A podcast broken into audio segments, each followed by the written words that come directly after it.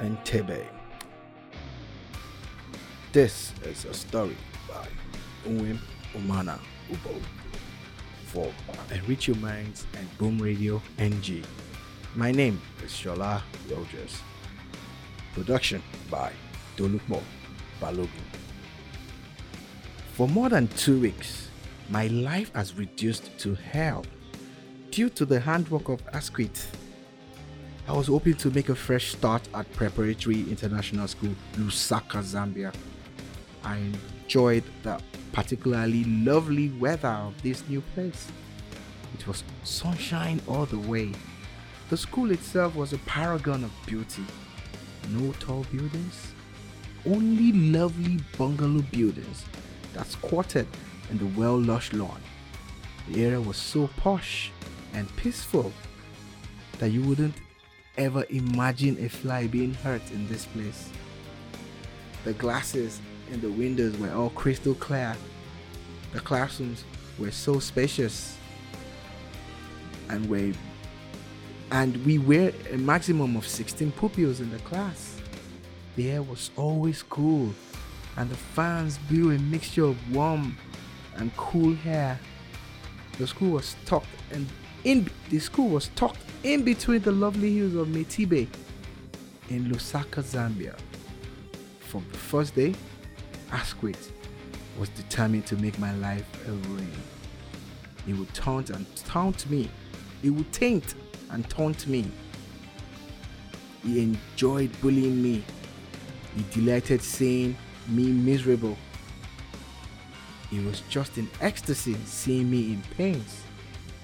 Something had to be done, and that right quick too. If not, I would disintegrate. Asquith was a very muscular boy, with almost all his veins showing. He had a very athletic build and was always ready to demonstrate his strength. Almost everybody was scared of him. He had his way all the time. He was a compulsive liar. He looked a lot, a lot older than the rest of us. Having suffered in silence for two weeks, I was determined to put an end to this. Junior, Kola, Efson, and myself were sitting in the far left corner of the handball pitch discussing how to end this nonsense. So, what should we do? Kola queried. I have an idea, Junior echoed. Each time Junior spoke, we couldn't help laughing because we thought it would be connected to food. No wonder it looked so round, like a football. His cheeks looked thoroughly pumped, just short of busting. To make matters worse, it was quite short. What's the idea? Efson asked. I bet it's about food, I joked. Y'all will love this. It's going to work, Junior continued. Say then, we all seem to chorus. Asquith has a dark past, you know.